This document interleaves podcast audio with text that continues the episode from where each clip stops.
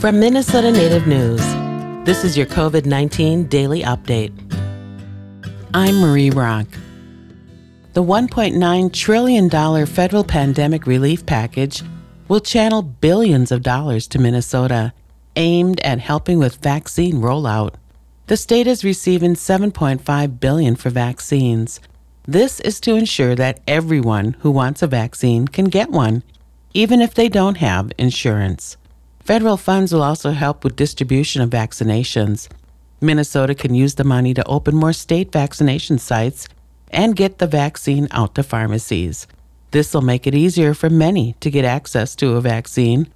As of mid March, nearly a quarter of Minnesotans had received at least one dose.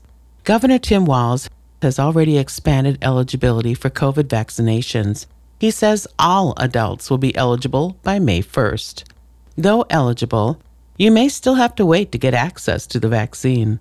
It all depends on how much vaccine the federal government is able to allocate to Minnesota over the coming weeks and months. To find out when you're eligible, sign up for the state's vaccine connector at mn.gov backslash COVID 19 backslash vaccine backslash connector. The vaccine connector will send an alert when a vaccine appointment is available for you. For Minnesota Native News, I'm Marie Rock. For more information, go online to mnnativenews.org.